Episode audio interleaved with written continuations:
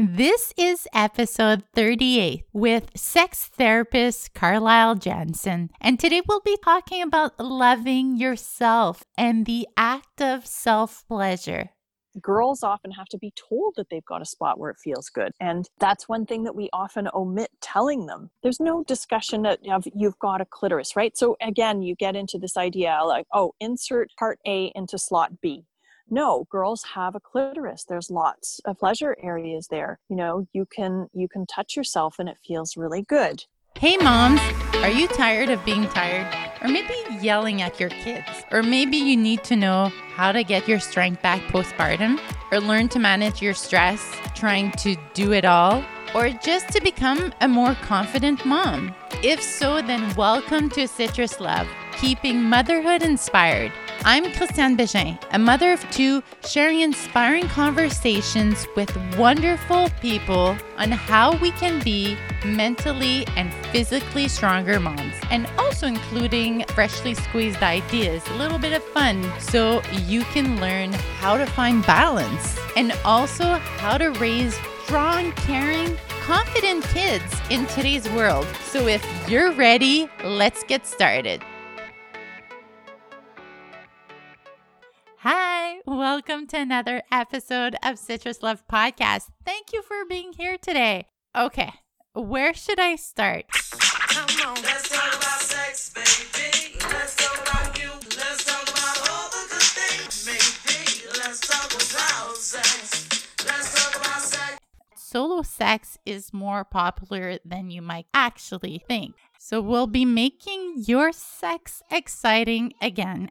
This episode is one that might make you blush, might make you giggle. I actually giggled quite a few times during this episode and really went for it with this topic. So, today we are talking about you ladies, you mamas, and that's the act of self pleasure. Talking about why solo sex Sex for one should be celebrated. It's all about self loving today, educating you on some things you might be missing out, and has a lot of actionable tips. Yes, uh, that's right, that you may put to use right after listening to this episode. Some of you might need to take notes to remember what she's sharing. So, we'll be talking about why you might want to consider masturbating and it's not all about the vagina, ladies. We'll be talking about the entire body and become a pleasure seeker.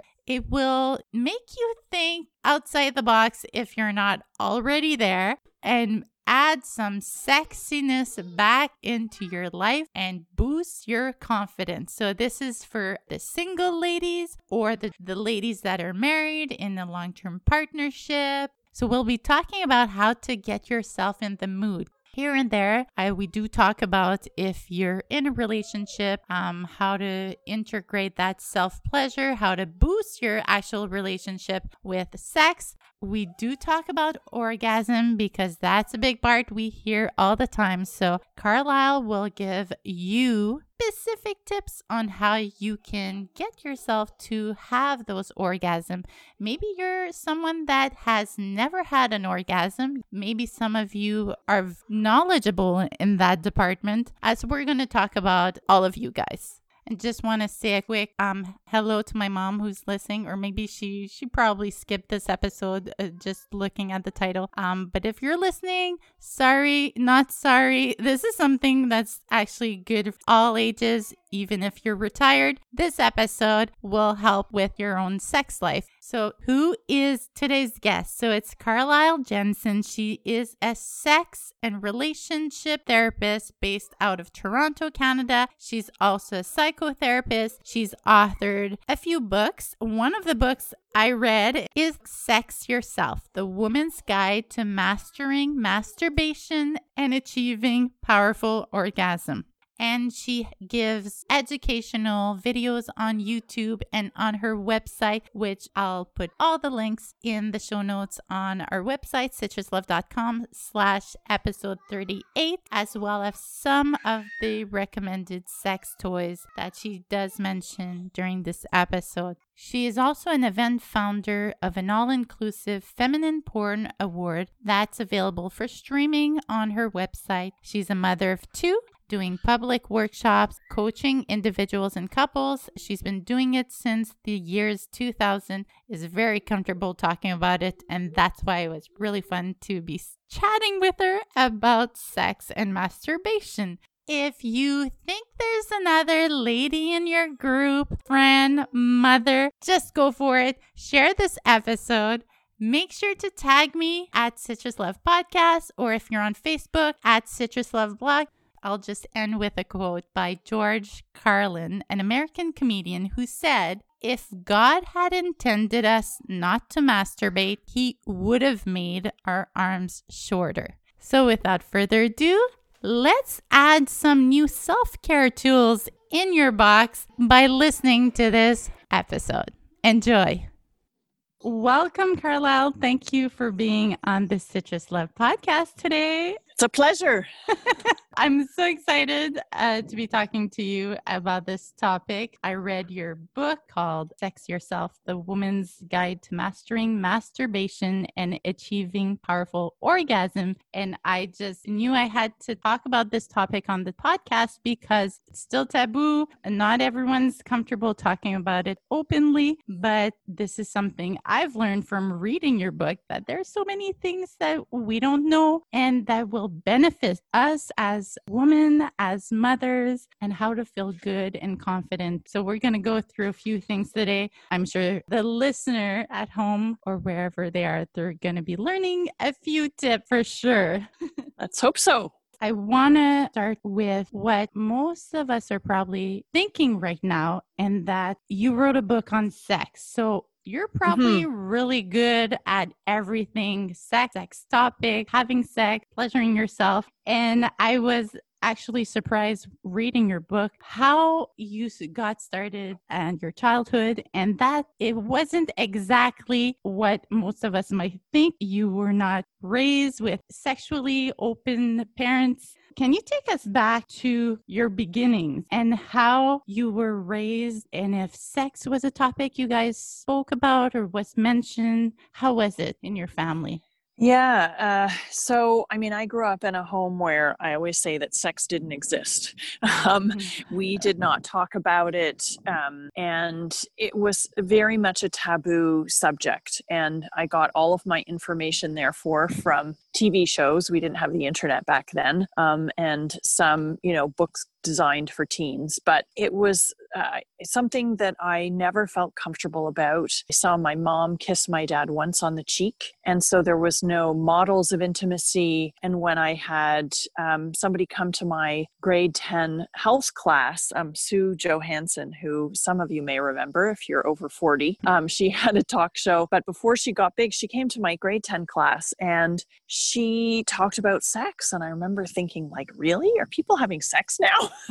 and I realized, oh God, okay, get your head out of the sand. Yes, we're in grade 10, people are having sex. And I told my mom that she had come to my class. And my mom's comment was, don't get any ideas about taking your clothes off. So I thought, okay, no, I'm not going to do that. And I didn't. And I basically focused on sports and I would date. And then as anything got kind of intimate, I'd freak out and I'd break up and I'd run away. And it would happen over and over again so when I was around 21, I thought, you know, I can't do this for the rest of my life. Like, sex is a part of life. I mm-hmm. like these people that I keep running away from. So I need to do something differently. And fortunately, the person that I chose, I thought, you know, feeling really comfortable, um, think I'm ready to take the plunge. And so when we started getting naked, I just freaked out and I said, oh my God, I'm terrified of your penis. I've never seen a penis before. And fortunately, he was really sweet and he gave me a little guided tour of all the little sensitive parts of his penis, kind of, you know, showed me everything. And I thought, okay, well, we can make friends. And I had no clue what I was doing. And so here we were having um, sex of some kind. I don't know what we were doing. And I felt this build and this build and this build. And I felt like I was hanging on the edge of the cliff and I didn't know what to do next. And so after being there for quite some time, he stopped and he looked at me and he said, What do you like?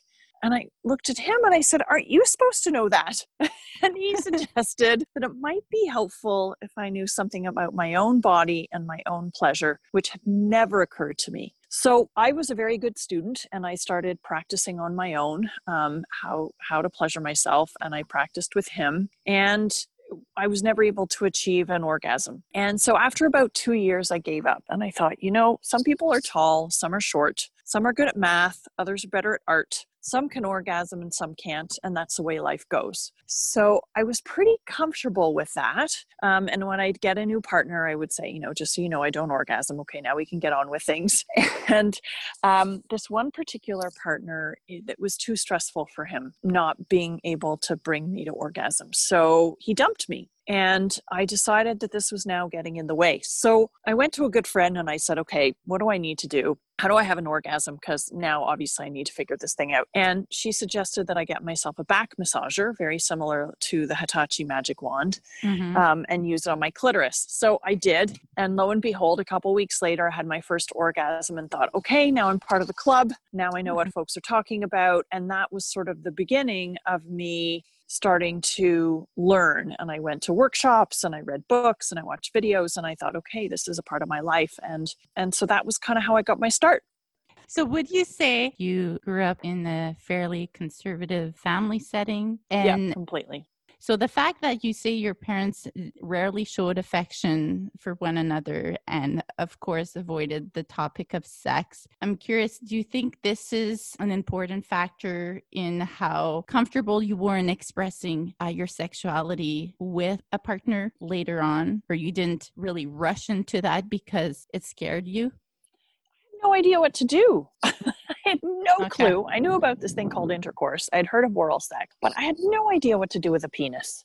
Mm. And and very much, I mean, of course, back then also there was a lot more of a sense of, you know, just lie there and think of something and get it over with. There wasn't a sense of women should feel pleasure. This is your body. You should take control. Mm-hmm. You know, it was very much, which is why I said to my first partner, like, don't you know what I like? Because this idea that men are the ones who are supposed to lead the whole experience, mm-hmm. know what they're doing, and you're supposed to. I mean, I don't even know if I really thought that I was supposed to enjoy it. I mean, I got a sense on some level I was supposed to enjoy it, but I didn't really know what that was supposed to feel like, what was supposed to happen yeah i didn't i didn't really have any kind of a clarity as to what to do and yeah. I mean, on top of that, what also I think was complicating was that I didn't have a stereotypical feminine body. I didn't have the curves. I didn't have big breasts. You know, long hair did not suit me. And so I kept trying to look like the sexy people on TV, and I it just flopped on me. it just did not work. I'm much more androgynous um, and so I, I, I, just i hid under large clothes you know like t-shirts mm. and pants it was the easiest way to be myself and so i didn't i didn't feel like i could own my sexuality because i just felt like I, I wasn't sexy and so that further compounded it in my experience and then on top of it all what i found out later was that my mom who was born in 1924 was adopted her mom had her quote out of wedlock. My mom's mom had gotten pregnant um, with somebody she wasn't married to and so had to give her up and so the other right thing was that i got this strong sense from my mom that having sex is going to get you into trouble so don't do it Mm, got it. And then you eventually got interested in learning everything about sex and masturbation and how to have an orgasm. Yeah, uh, that was like you, my late 20s. Your late 20s? Okay. Yeah. So when did you actually feel like, okay, I I know what what's happening here, what I'm doing or what I'm supposed to do? Yeah, so I would say that um, with my first partner, I still enjoyed sex he didn't put pressure on me. I still enjoyed it. Um, I enjoyed the connection. I enjoyed uh, the pleasure that I felt. And, you know, you don't know that you are missing chocolate cake if you've never tasted chocolate cake before.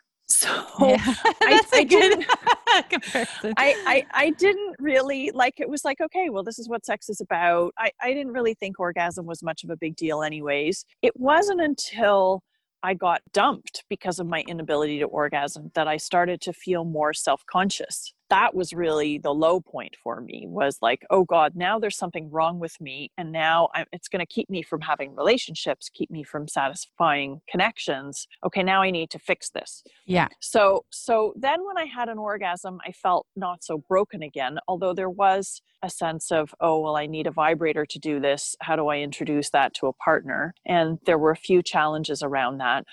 It wasn't until i started taking workshops where I started to feel like, oh, now I know what to do with a penis. Oh, now I know where everything is down there. Oh, now I know what feels really good. Um, and that confidence is what made me enjoy sex more because I didn't feel like I was fumbling around in the dark and not bringing pleasure, looking like an idiot, whatever, right? And and of course, sex is supposed to be all about this, you know, how you see it in the movies, like I know what I'm doing and taking yeah. charge. So when I didn't feel like I had that, it, I became very self conscious. So it was really that period of time between being dumped for not having an, uh, an orgasm to feeling like I knew what I was doing that that was really the low point. And then finally attending workshops and learning about pleasure, then I went into my new sexual interactions with like, okay, tell me what you want. How does this feel? This is what I want. And there was so much more relaxation and pleasure because there wasn't the anxiety of like ah what am i doing? What's going to work? So that that was really where the the big difference came in.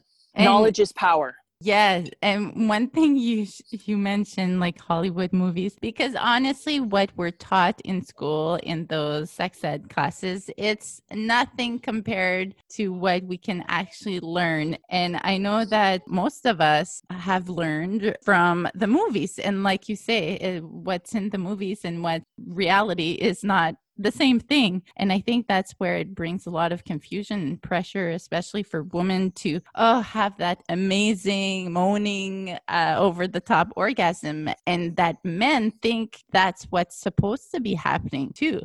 Well, there are some of us who discover orgasms on our own. We can orgasm easily. Some of us get a lot of pleasure from intercourse, and that standard in and out works really well. We're satisfied, we're happy. Mm-hmm. that's like i don't know 10% of the population wow and, um, and the way that it you know 30% of us enjoy intercourse and can orgasm from intercourse but even still you know i would say that fewer of us that's that that's all we want to do. You know, many of us really miss the other things like oral pleasure and manual stimulation and maybe some kink and, you know, whatever mm-hmm. other kinds of things we like to do, toys. So the model that we're presented as like, you know, oh, your partner gets hard, you know, and this is, of course, in a heterosexual model. There's well, not yeah. everybody falls into that model. Mm-hmm. You know, man gets hard after a little bit of kissing penetration happens um, you know five minutes later everybody's having a great time and we're done uh, just get know, it done completely and it, and it makes sense that that's where a lot of us end up mm-hmm. because mm-hmm. because we think oh you know what's wrong with me if you know i'm not wet already what's wrong with me if um, you know after five minutes of kissing i'm not really wet and and sometimes what happens is that at the beginning of a relationship that can happen but that's not because we we started getting aroused when the kissing happened we were getting aroused while we were sitting in the park trying to figure out if we wanted to you know what we would do if our partner kissed us if we wanted to hold their hand whether they were interested in us. We were already really aroused by the time that kiss happened and the touching happened. And so we could get aroused really quickly or what felt like really quickly but that's because we were starting from like being 80% there without even any touch mm. you know right? And then that's fast yeah, fast forward to, you know, okay, that erotic tension is gone. We've been dating for a while. I'm a little bit mad at you because you didn't really pay attention to me or, or say this thing to me, you know. And so then our partner starts to kiss us and we're at like zero rather than 80 or even minus 10 because we're mad.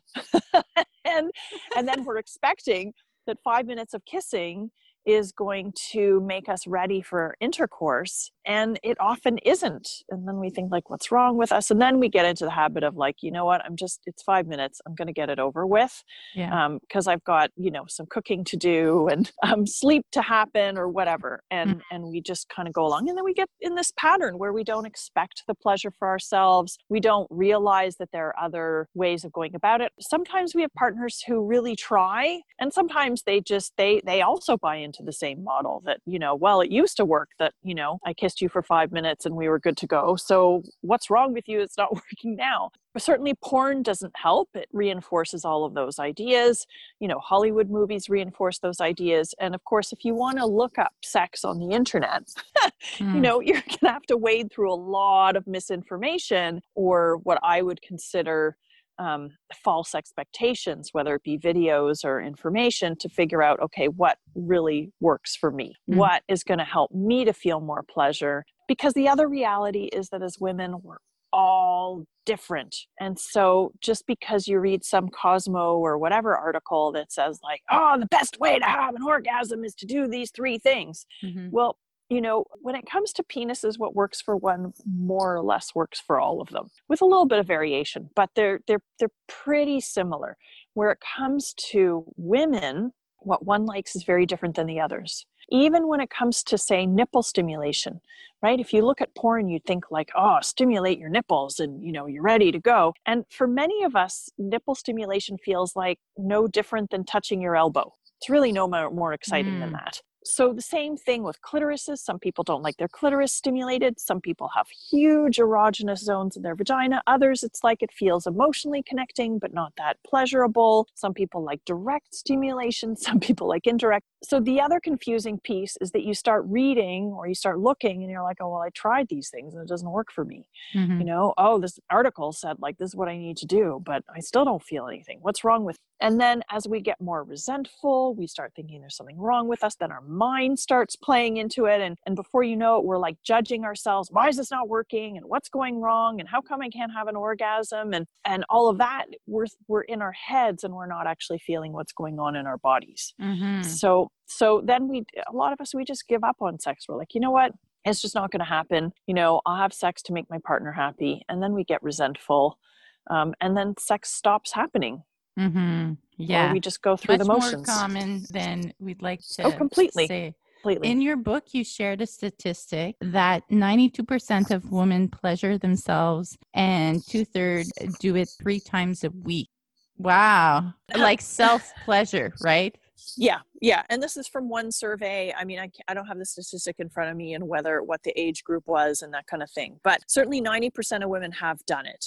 You know not everybody does it all the time but um, lots of us do and that's you know you're your own best lover that's the best way of figuring out what works for you and what you enjoy and and to satisfy your own needs so that you can when you're feeling horny you can pleasure yourself and you don't have to try and figure out if your partner's interested or if you're not partnered you know who am i going to call you can look after yourself and take care of your own sexual needs I love Um, that.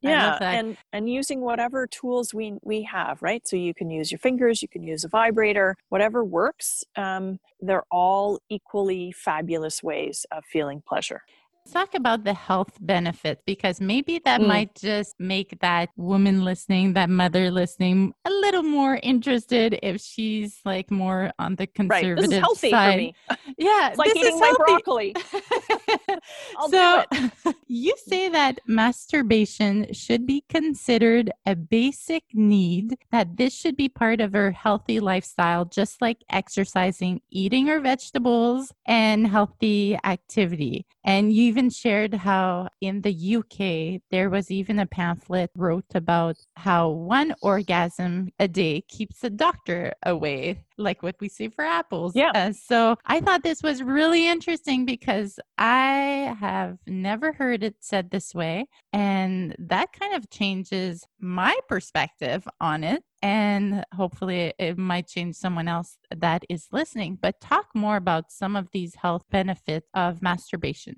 Sure. And I, I think also to preface that is we think that sex is something that we're supposed to do when everything else is finished. It's kind of yeah. trivial. You do it at the end of the day. You know, I don't know about you, but I never get everything done in the uh, in a day that I was hoping to get done. And I think that's the case for most parents so it's kind of seen as like frivolous it's not really important but actually our sexual health is very important and it's an it's an important part of who we are as an individual it's an important mm-hmm. part of our health as a couple and so orgasms in and of themselves are really great for releasing feel good hormones and oxytocin and um, uh, boosting our um, immune system and um, i can't remember all of the other health benefits uh, you probably i think you yeah, probably have them but I had a few here. Fall asleep, decrease stress right. levels, pain yeah. relief, boost confidence, immune system, concentration, menstrual yeah. cramp. Yeah, and you know, not to say that you know if you uh, are going to go outside um, and there's all kinds of COVID around you, that having had an orgasm is going to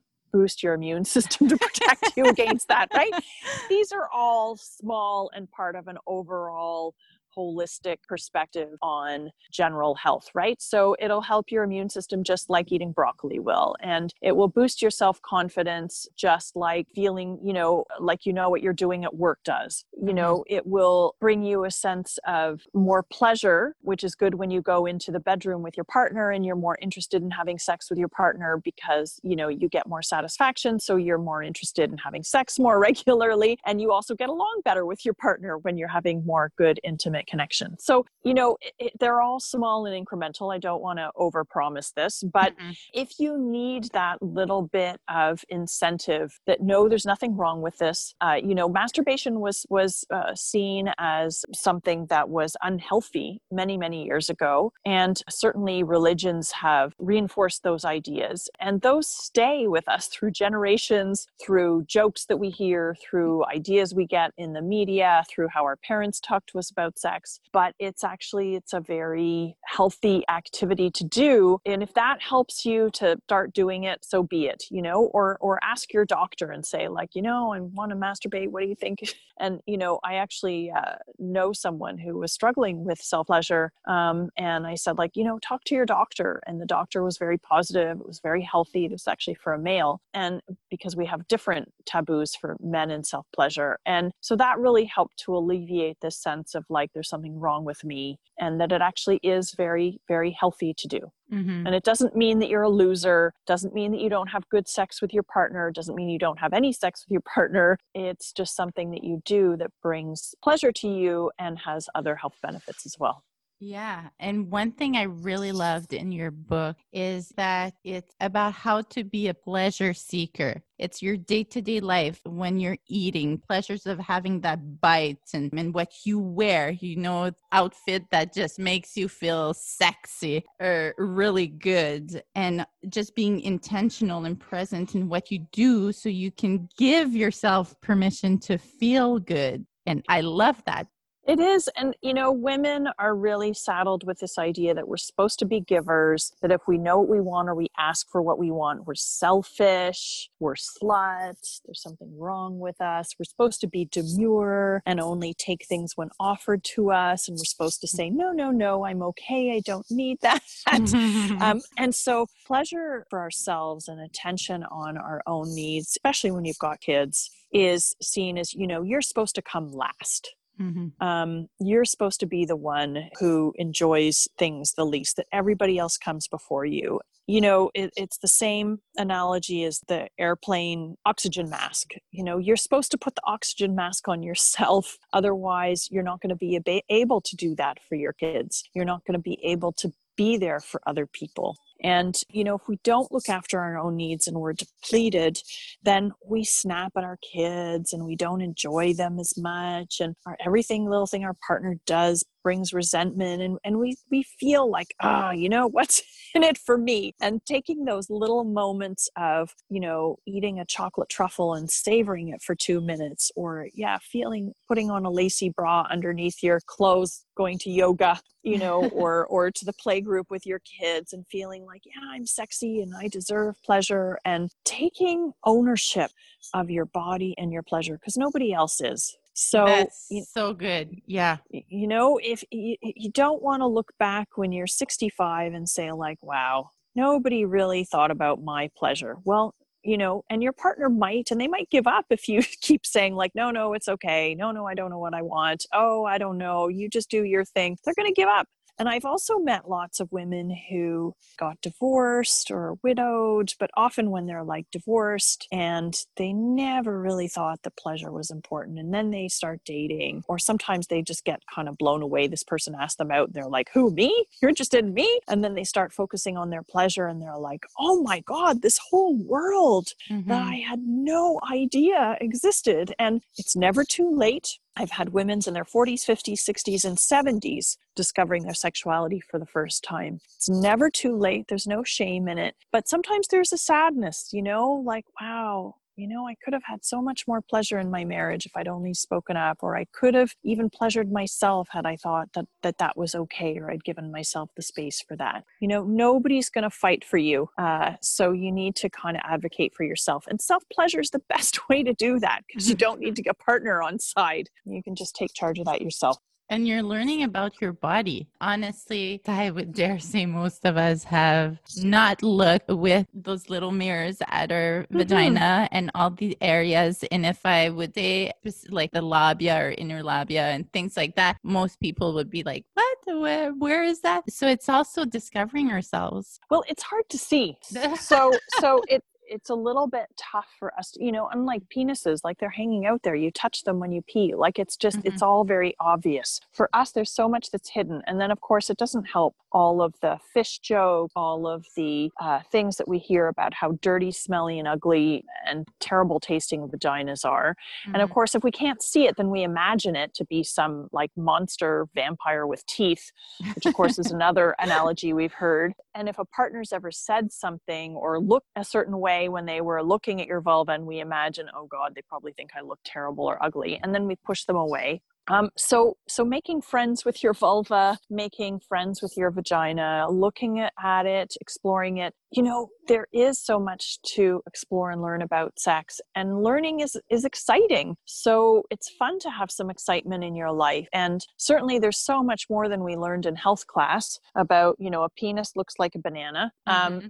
And they don't even talk about what a vagina looks like or a vulva. Um, they don't tell you where the clitoris is. And so, you know, sex is insert penis, uh, insert A into slot B, and that's sex. Um, and there's like vestibular bulbs underneath your labia. There's uh, the G spot, which has lots of, you know, lots of myths and questions about there's a perineal sponge there's pleasure on the outside of your anus there's your cervix that if done you know a certain way can feel really pleasurable. There's lots of different ways of pleasuring a clitoris even. You know there are more things to uncover which is when i teach workshops people are always like wow why didn't i learn this in high school? Wow how did i not know this? Yeah. Um, there's so much that we don't know and it would be great if we did know those things. And generally, most of our partners don't know it either. And they're often just as excited to learn about it. They're just as excited to know how to pleasure you better, what feels good, how to, you know, bring you to pleasure and share in that joy with you.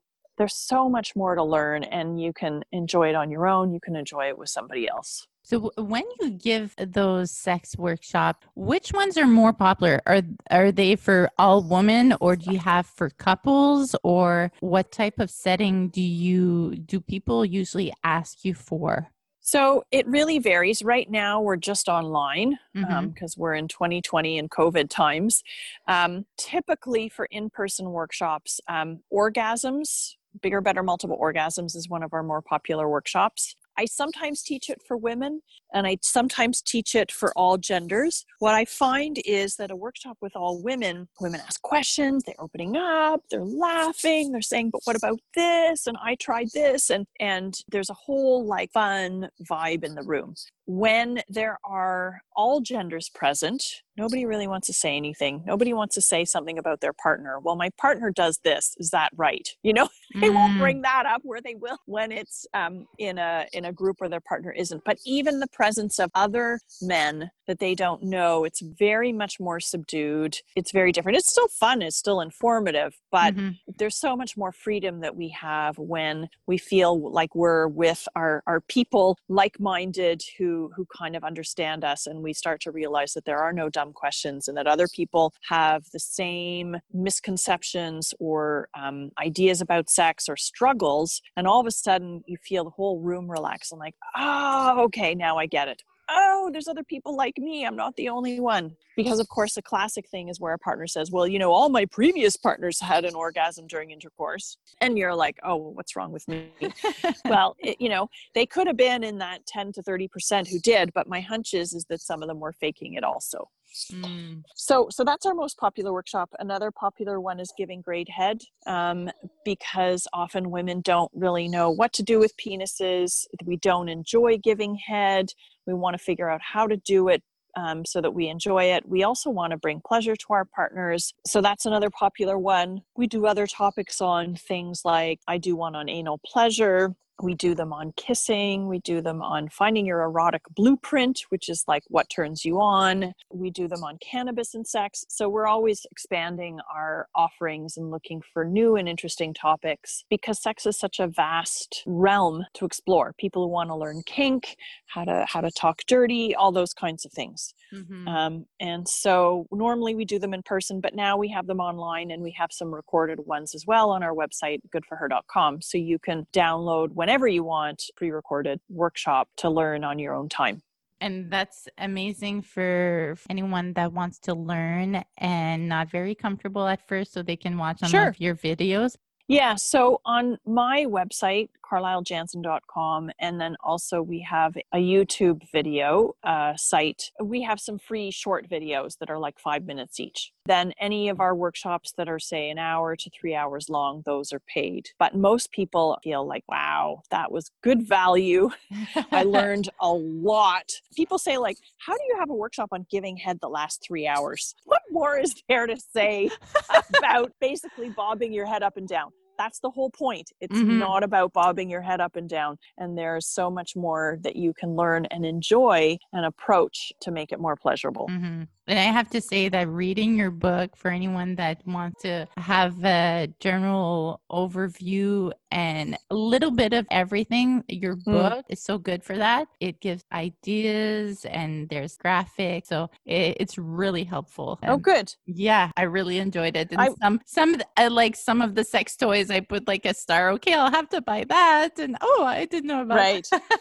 and my, my partner was all excited. He's like, yes, go for of course. Absolutely. It's spicing it up and it's also about your pleasure. And the reality of toys too is it makes your partner's job a little easier, right? Especially if it's hard for you to have an orgasm, you know, it can be really tiring, you know, to be focusing on your pleasure for, you know, 40 minutes or so. Um, mm-hmm. Um, so a sex toy can help speed that up. And, and there's nothing wrong with that but you know, when you don't have that much time and then you're not going to be interested in having sex because you're like, oh God, we're going to be here for an hour. I, you know, I want to go to sleep as opposed to, hey, we can have fun in 20 minutes. We can both feel pleasure. We can both feel satisfied and, and wake up feeling more connected in the morning. Mm-hmm. The other thing about my book I want to mention is that I, I put in techniques because I find so many books leave out the techniques. And that's yes. great that you know where your clitoris is. Now, what do I do with it? So many people who come to me and they're like, oh, my therapist said, you know, just explore. You know, well, we need a bit of a roadmap. You know, it's sort of like saying, how are you going to cook? Well, you know, just buy a bunch of things from the grocery store and put them together. Well, some ideas. This goes with this. You know, um, this is really great raw, but this one you might want to steam this one you might want to barbecue. Having some ideas gives you so much more room to explore and expand on your knowledge rather than, okay, well, I figured this one thing out. So I guess it's, you know, uh, mac and cheese for dinner from here on in. oh, that's funny. I want to talk about some uh, common misconceptions about masturbation, which a lot of us have thought about at least one of these before. Um, sure. So, when someone says, Is it sex if I masturbate? Yes, it is. It's absolutely sex. Sex is about pleasure. Sex could be with yourself, it can be with one other person, it can be with 18 other people. Uh, it can be in your dreams. Sex is about pleasure, and there's no right way or wrong way of doing it. When we start putting boxes around it, sex is only intercourse on Saturday night in the missionary position uh, when your male partner ejaculates, right? That's the narrow definition. Let's broaden that a little bit. That sex on your own is is sex just as sex with a partner is. Now, it doesn't mean that it's cheating mm, if you're That was my second question. Yeah.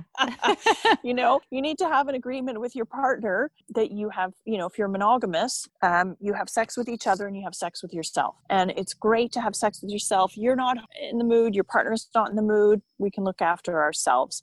You're not in the country or you're away or whatever, you know, you can look after yourselves you want a little bit of time to decompress, going to have sex with yourself. There's nothing that takes away from partner sex. And in fact, there are many studies that show that people who masturbate tend to have more partner sex rather than less. Mm. So it doesn't get in the way. Now, what does get in the way is if you'd rather masturbate than have sex.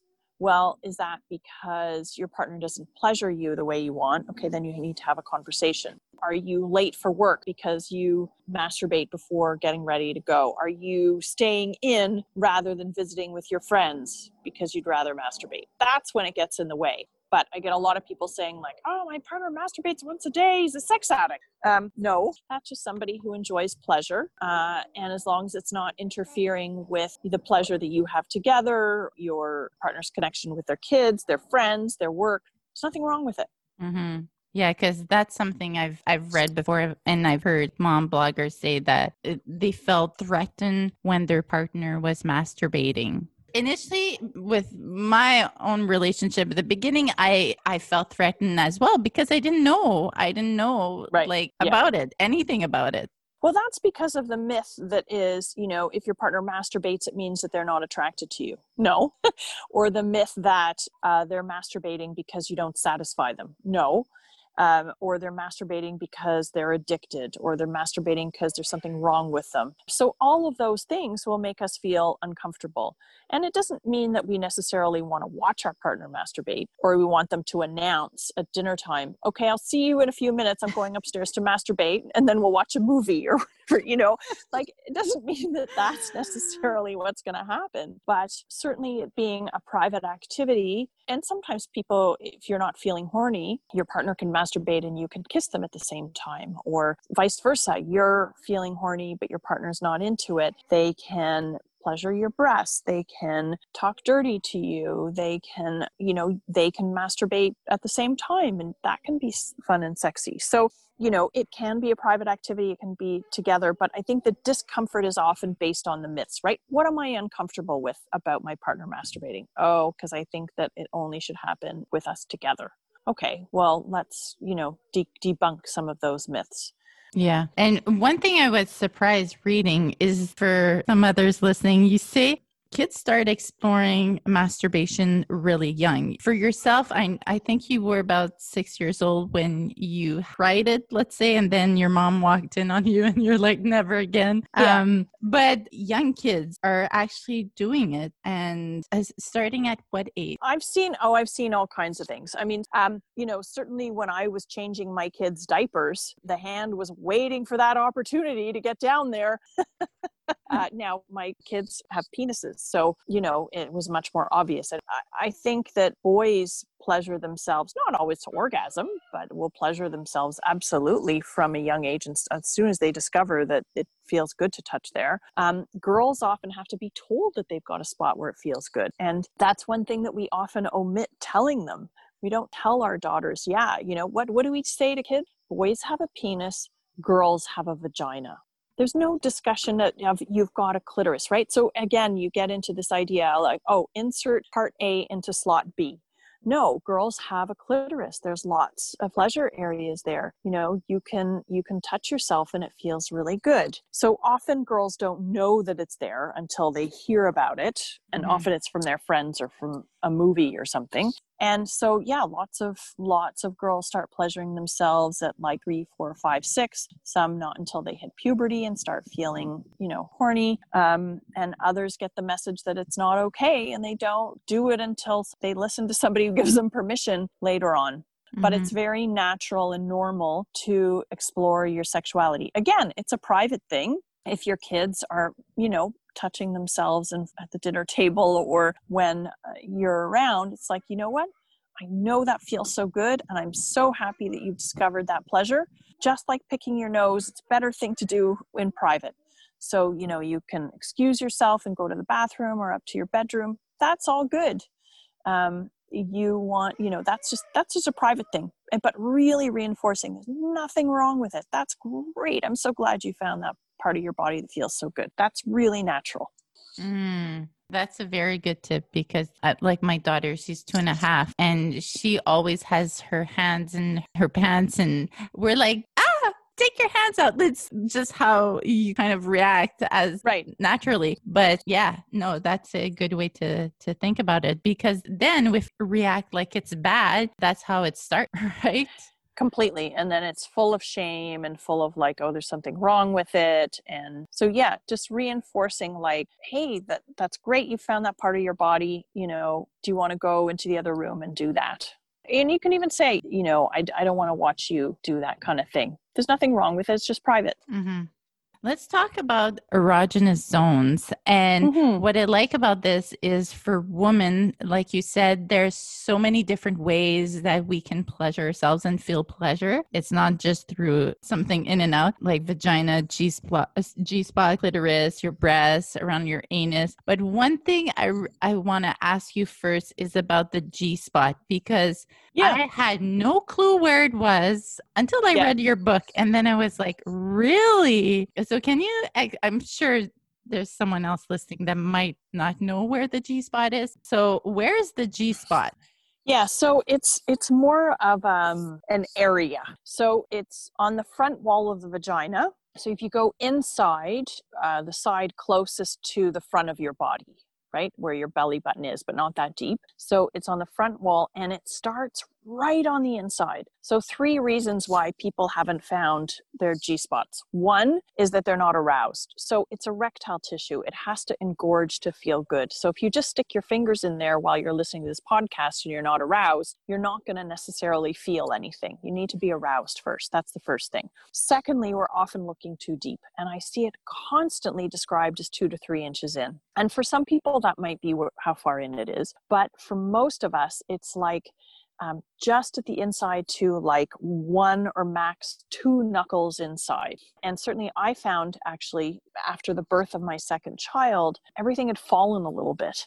so it's actually, you know, my really sensitive area is barely on the inside, it's almost on the outside, is where that erectile tissue feels really good. So try shallow and try deep, but try shallow also. And the third thing is that some of us need pressure in order to feel it. So for some, a little gentle touch is like, whoa. And for most of us, because the G spot isn't sitting there on the surface of the vagina, it's actually around the urethra where we pee out of. And so it has to get engorged to feel that. And some of us, depending on how close our urethra and our vagina is, some of us need pressure in order to feel it. And we're often so gentle with our vulvas because, especially if we want like gentle clitoral stimulation and we think, oh, we have to be really gentle with the vagina. The vagina is built to take a fair bit of vigorous activity. And so, pressure against the front wall of the vagina is often what we need, like a firm G spot toy, like fingers that are very firm, firm penis angled towards that front wall of the body. Those are all great ways to find and experience the G spot. Now, when you've hit it, you will often feel like you have to go pee mm-hmm. because mm-hmm. you're indirectly stimulating the bladder. So a lot of people will feel that sense of like, oh my God, I have to go pee, stop, because I don't want to pee on you. Mm-hmm. And that is a natural response. If you breathe deeply, that urgency goes away. Or do it when you're in the shower, or do it even when you're sitting on the toilet, or put down some towels on the bed so that you can feel like, okay, you know what? If something comes out, it's not the end of the world. And what it might actually be is ejaculate. So some women will ejaculate and it comes out of the urethra, but it's not pee Um, it doesn't smell like urine does, it doesn't stain sheets like urine does, but some people will ejaculate with G spot stimulation or even other kinds of stimulation, and that can feel very pleasurable also.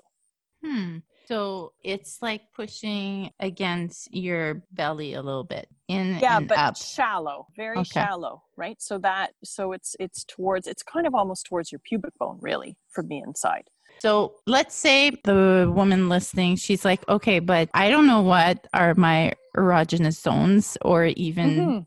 my non erogenous zones. Like, what are the ones that give me pleasure? Because, like you said, if her friend is the breasts and for her, she's like, "Hmm, not so much. So, how does she go about figure out what zones all over her body gives her pleasure? Well, this is where masturbation comes into play. So maybe even just starting out in the bath.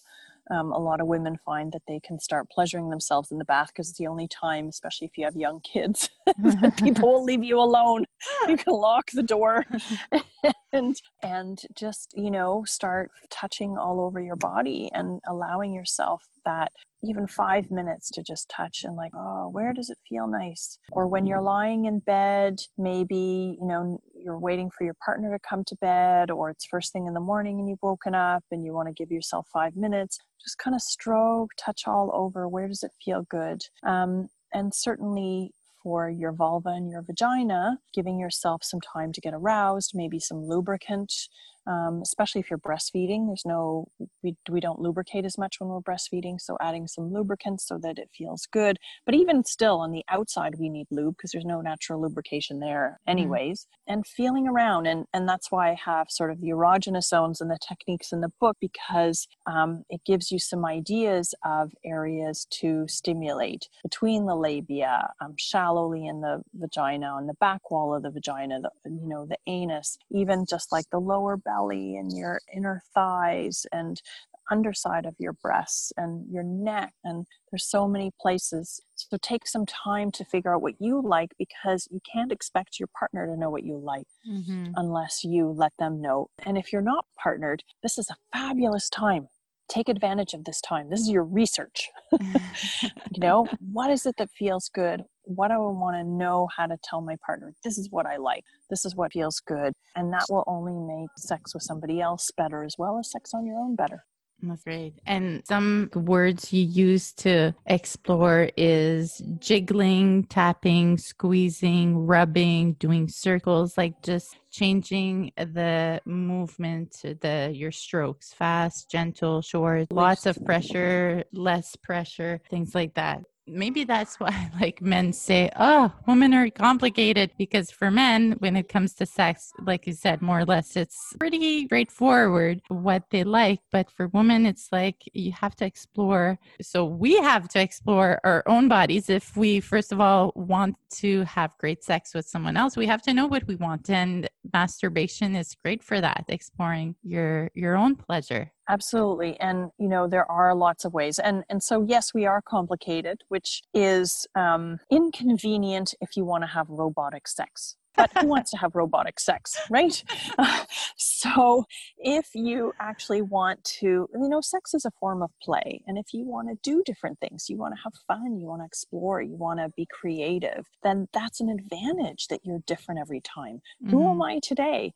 And, and, and so yes we're different from each other and what i liked on thursday is going to be different than what i like on saturday. And you can see that as a negative or you can take that as a positive. And you can say like wow you know let's let's discover my body and my responses today. That's the- you know being curious rather than oh you're too hard to figure out. That's when somebody just wants to figure out okay i know the sequence. I push an eight and a four and a three and a two and the safe opens you know? Yeah. like that's not that's not what our body is. Um, how does my breast feel today? You know does my clitoris want intense or not so intense today? Do i feel like a vibrator or not? And that is actually what can make sex exciting rather than be a drawback hmm And you say that adding props is a good way. What are some ideas of props we can use on ourselves? Like you Hmm. say, it can be things around the house.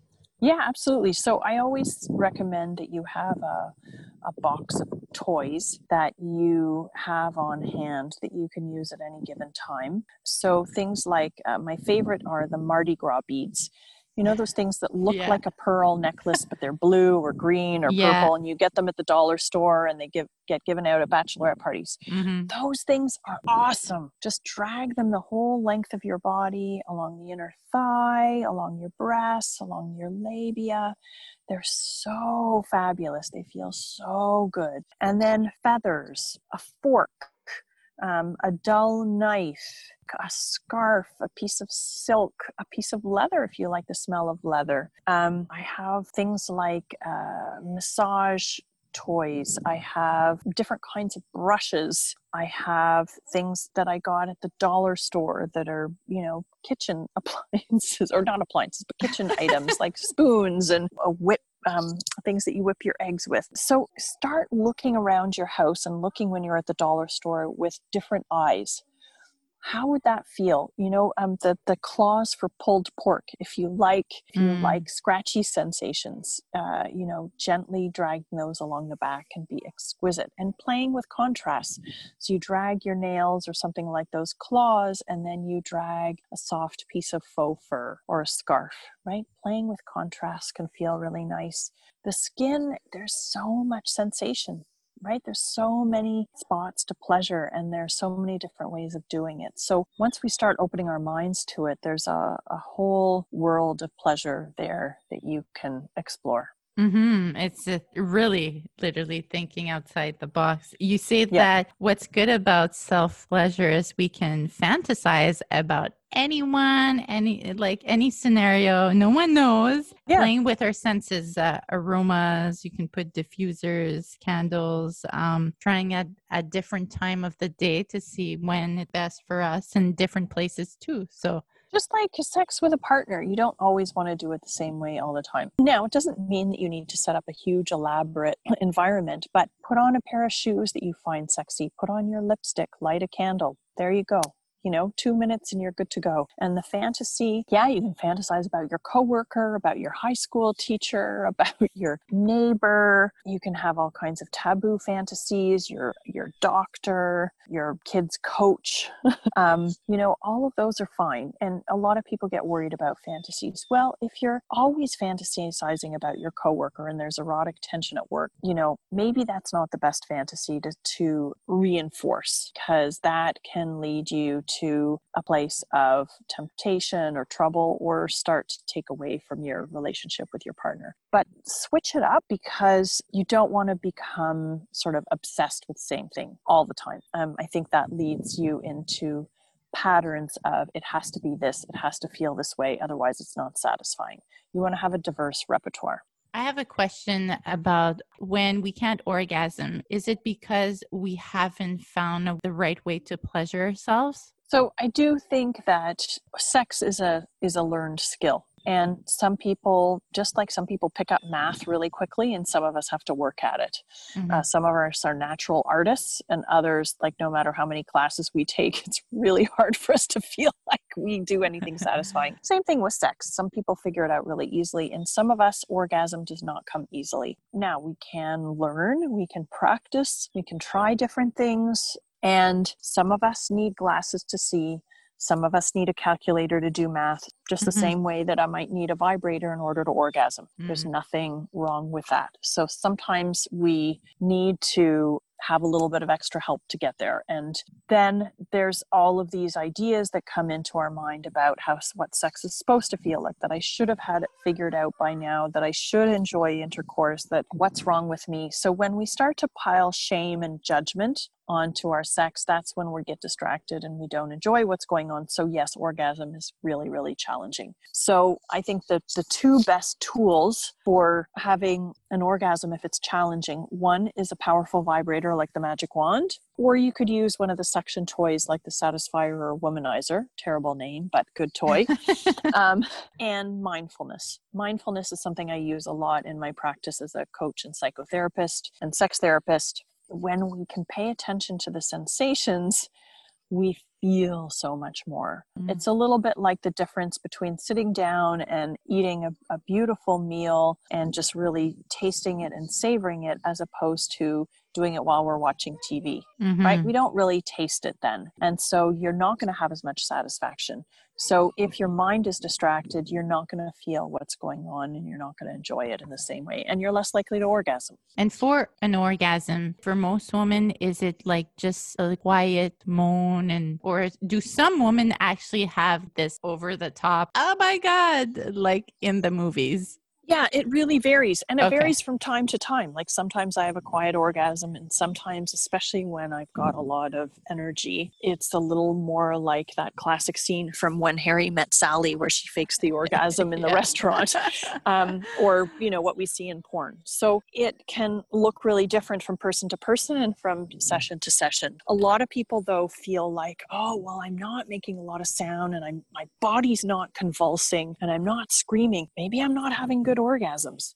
Well, you know, we can't get into other people's heads Mhm. um, and body. You know, you might be actually feeling the same thing, you just express it a little bit differently. So, just because you're not screaming doesn't mean you're not having a good experience. And just because you're screaming doesn't mean it's better. You know, we get into this performative side of sex where sometimes we feel like we're supposed to scream, we're supposed to make sound, and we don't actually feel more pleasure that way. So, everyone experiences it differently. Very good to know. I have a specific question. This was always in the back of my mind. Years ago, I had a colleague. So she had gone to her best friend's wedding. And when she came back, she told me, My best friend is marrying this guy, told me he can never give her an orgasm. And Mhm. she was like, If I was about to marry a guy or be in a long term partnership, he definitely need to be able to give me an orgasm, or that would be like a no no for me. I wouldn't Mhm. be with him. I kept thinking about that because I was always like, is she right? And Mhm. I've been with men where some I wasn't emotionally attracted to them. It was like ha- Right. casually having sex, and I would get these amazing orgasms, and then I would be with someone I really enjoyed it, and I wouldn't have these orgasms, and so Sure. I got really confused. So um, I want to know based on this. Well, I think it's not a great idea to base your whole relationship on whether somebody gives you an orgasm or not, because I think you're going to be unhappy a lot, except when you're having sex, and then you're going to not want to have sex anyways. So, um, so the the thing I'd like to emphasize is that we don't give people orgasm. You have an orgasm, uh, and anyone who is there, no matter what they're doing, they are a witness and an accomplice to a beautiful event. It is not their responsibility. They do not give you an orgasm. It's your responsibility. Now, having said that, if you have a partner who doesn't care about your pleasure, who can't be bothered to put the time into bringing you pleasure, who gets offended that you want to use toys, who um, feels insulted that you masturbate or takes it personally that you don't orgasm or shames you for how you pleasure yourself, how you orgasm, how you don't orgasm, that's problematic. So then that's a person that probably that's going to show up in other areas of life anyways. They're going to say that you don't cook properly and you don't look good and all those kinds of things.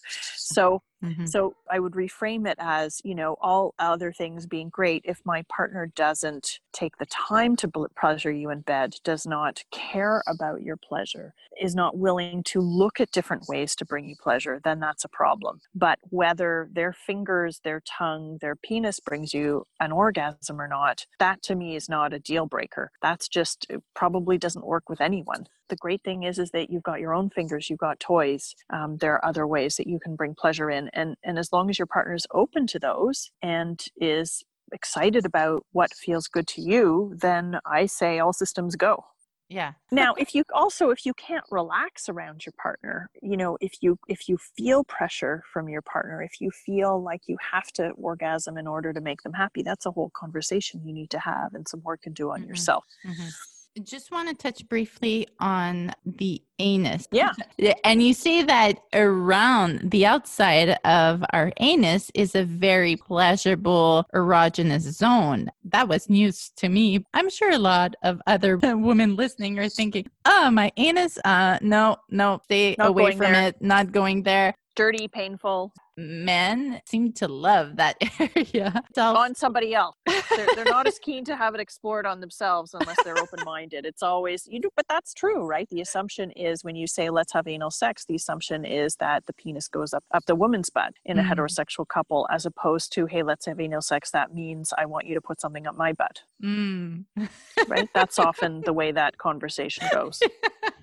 Yeah, that's true. So I have a question for that. When we're self pleasuring, so what do you do? I know you've mentioned it in the book, but just quickly for the woman listening, what would be a first thing she could do to try and test that area for herself? Yeah, great time to do it is in the shower you know, you got soap, you already should be touching your butt just to clean things out and spend an extra 30 seconds. Just feel there a little bit, get a sense of how it feels to your finger as well as how it feels to you and your butt with that kind of sensation and start to embrace that. It might feel different.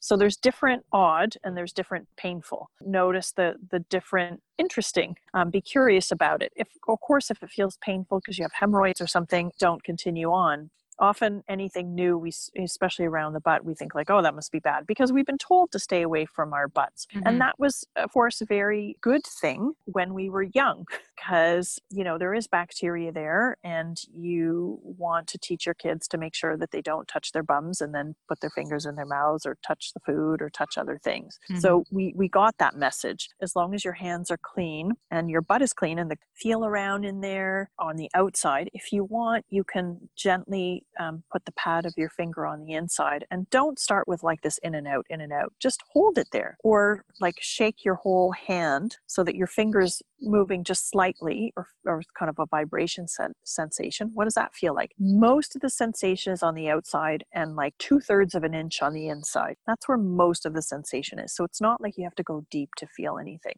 Mm. So do that when you're on your own. If you have a vibrator, put a condom on it, put some lube on the tip of it, play around on the outside. What does that feel like? And then you kind of know what you like, when your partner is going down on you, that's a great time for them to do two things. One is if you put your hand in a fist and make your sort of the one knuckle down from your hand, make that poke out a little more and, and wiggle your fingers. So that feels amazing. It's hard to do it to ourselves in the crack of the butt against the anus. Your partner could do that while they're going down on you. Feels phenomenal. Mm-hmm. The other thing they can do is if you've had a shower. Um, now, if you're worried about hepatitis because it's a new partner, then you need to, um, or for other reasons, then you need to use a barrier like a dental dam. But using oral stimulation on the butt feels phenomenal. It is so good. That's another great way to start exploring with a partner. And I always say, you know, if you're going to explore butt play with a partner, that you both receive and you one date is just on the outside. You don't do anything internally. So you can really feel the sensations and not be lying there thinking okay when's the finger going to go in? Okay when am i ready for it? Do I, am i going to want to do this? What if i'm not ready and my partner wants to put the finger in? What if i don't like it? Right? Then you're not enjoying yourself. Mm-hmm. so if mm-hmm. you just say we're both going to receive just on the outside then you can relax and really sink into those sensations and savor them and see if you like them. And some people, that's all butt sex is, is just on the outside. You don't have to go in. Now, my other book is Anal Sex Basics, and I go into how to explore anal pleasure. And that is also, there are lots of techniques and do's and don'ts. You know, the biggest mistake people make with butt play is the only thing that they do or what they start with is a penis going in and out. And that's a really big thing to start with, which mm-hmm. is why people think it's going to be painful, because if that's how you start out, it's going to be painful. Mm-hmm. Anal sex shouldn't be painful. Pain is, is an indication that you're doing something wrong. So don't ignore that part of your body and go slowly and and you will feel lots and lots of pleasure. Mm. So I have just a few freshly squeezed questions. Oh. Condoms on sex toys. Um, it makes easy cleanup. So you don't have to put condoms on sex toys. If you have a latex uh, toy, but most sex toys, especially if it's uh, silicone, you only need a condom if you're going to go from one person to another that you're not sharing sexual juices with. But otherwise, they're easy to clean. Don't need okay. them. Is it always better to use lubricant for self pleasure? 98% of the time, yes. Um, uh, there's no natural lubrication on the outside. Most of us want to start on the outside. Uh, lube just makes that feel better. And then internally, some of us lubricate a lot, some of us don't. And so most of us need lube on the inside. If you're in your menopause or have passed that point, you wrote use it or lose it. What exactly do you mean by this? So, and that applies even before menopause, but certainly the less we have sex, the less we desire it, and the harder it is sometimes to get going. So, we also want to keep the blood flowing when we're in menopause to that area because we don't have as much estrogen. And so the tissues start to dry out, they get more brittle, there's easier tearing. So you don't even have to do internal stimulation. Even just stimulating your clitoris or on the outside brings blood flow to that whole area and keeps that area healthy so that when you do have sex, especially penetrative sex, that it will feel more pleasurable. Some of the sex toys you mentioned did double duty, like stimulating the clitoris and the inside. For someone that has never bought any sex toys, would you say starting with one that stimulates two parts at the same time is great? Or is there another one you'd recommend, like for first buy sex toy? So I really think that um, the way to start is to get something you can explore with. So something that does internal and external gives you more options, but also sometimes it's more complicated. And then if you're going to get frustrated, I don't know how to use this, it's not work for me, that just a very simple with a bit of a curve, long and thin is the best way to start because you can use it internally, externally, you know you can thrust with it you can use pressure with it you can use it on your clitoris during intercourse you can use it against the whole labia you can put it on the outside of your butt um, you can even put it against your mouth when you're going down on your partner or vice versa. I usually recommend something long and thin with a bit of a curve to match the curve of the body um, is great. And if you decide hey you know i like in and out um, but now i can only do one at a time then you can get a cock ring. So, a ring that fits on the toy that will give you external stimulation. And if you're having intercourse, that ring can also go on a penis. So, you get external stimulation from intercourse. Because again, 70% of us need clitoral stimulation for mm-hmm. an orgasm. Is it better to buy silicone based than all the other? Generally, yes. Yeah. Yeah. So silicone toys are easier to clean. They're more hypoallergenic. They're a safer material for your body. They tend to last longer. Now, they are generally more expensive. So that's the trade off but silicone is the preferred material. You can do glass or metal, but then they you don't have a vibrating toy and they tend to be really hard. These days a lot of people buy from amazon. Is buying sex toys on amazon good or should we s- stick to specific brands or based on price it can be absolutely overwhelming. And what's nice is to actually walk into a sex shop and to see the toys. So if you can, that's a great way to do things. We do also um, try and do things on our website, such as if you want to buy a, a wand style vibrator, here are the different kinds so that it's easier if you're not able to go in you can see the differences and have the differences explained to you. The other thing is that amazon there are a lot of knockoffs on amazon. I've even been duped by it where i was like how are they selling this toy at this price? Like that's crazy. And then i went all the way through to the checkout before i realized and i have a trained eye or i realized that it was a knockoff. So you might not be getting what you're looking for. You might be getting one because some of those sites have return policies where somebody else got one and they said, Oh, I don't like this. I'm going to send it back. And they sell it to you which is not a great idea for sex toys. Also, they don't treat their workers very well. There are lots of problems. So, um, you know, if you like to buy fair trade coffee and want to support positive industries, it's generally better to get your sex toys from a smaller retailer who also will narrow it down for you a little bit right? Like, mm-hmm. you know, on some of these sites, there's like, you know, 50,000 different kinds of toys. Well, how do you narrow it down? So mm-hmm. we are happy to chat with you on the phone, um, online in our chat box if you want to come into the store. You know, uh, and you can ask your questions about like which might be better for me. We can, and we can come away much more likely to find something that works for you than something you're going to spend 50, 60 bucks on that you're, that breaks. And then you're like, ah, that didn't even work, you know? Mm-hmm. So you're actually not saving money in the end very often. And watching porn while masturbating, what's your thoughts on that? You know, for a lot of us, it helps us to get aroused. Um, it helps with a turn on, it helps with the fantasy. So that's great. Where I think is not helpful is if you're not feeling your body, you're not in your body, you're not enjoying the sensations. Orgasm is challenging. Then what it might be is that you're so focused on what's going on in the film that you're not actually feeling what's going on with you. Mm. And so, if that's the case, doesn't mean that you can't do it anytime. Uh, it just means that maybe you want to have some times where you savor the sensations and just focus on what you feel and close your eyes and really notice it rather than trying to get into somebody else's experience. So, where can listeners see your videos, find more about you? Your stores, are they only located in Toronto uh, right yeah, now? Yeah, I have one store. Yeah, one I just store. have one store um, and it's in Toronto. So it's goodforher.com. So if you're visiting Toronto, you can stop by. We are online, so you can shop online, you can ask questions, you can learn from the workshops that we have listed online. We also have porn that we stream off of our site. And so much porn, a lot of women say, like, oh, you know, it's just the same old, same old. And it's mm-hmm. not, bodies don't look like me, the desires don't look like me. It's the same old where the guy gets the pleasure pleasure. So we have a streaming site where you can find porn that's a lot more diverse, that shows different kinds of bodies, sexualities, orientations, genders and sexes,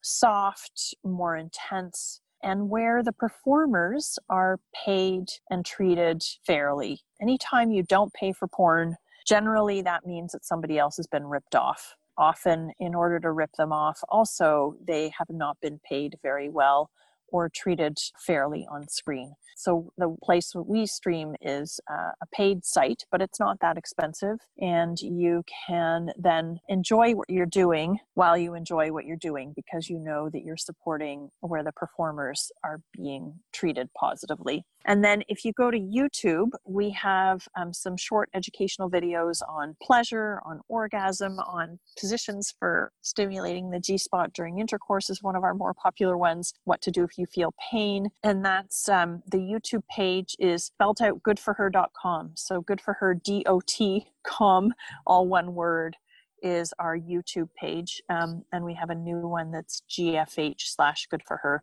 that has more updated videos on it also. So Twitter and Facebook is Good for Her, and Instagram Good for Her Store. Yes. Find me at, at carlylejansen.com. So, one last question I ask everyone that comes on the podcast. We all know that yeah. being a mother, a parent, is a roller coaster of emotions and experiences keeping motherhood inspired, what one thing have you found kept you inspired and energized throughout your mom journey? Mm, my relationship. A lot of people say that your kids have to come first. And again, if you don't have a solid relationship, if you don't um, feel connected, if you don't spend time with each other, that foundation starts to crumble. And so, having date nights, um, giving the kids to their aunts and uncle for an overnight, um, just those ways to energize our relationship and prioritize each other has been really critical.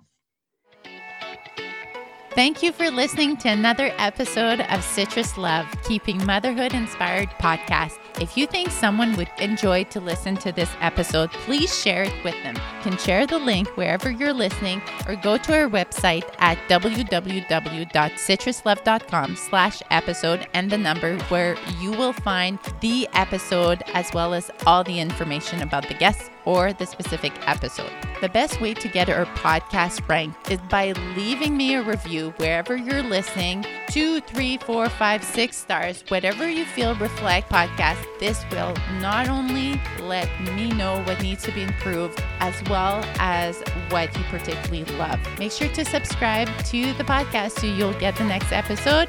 And thank you so much for listening. Talk to you next time. Bye, guys.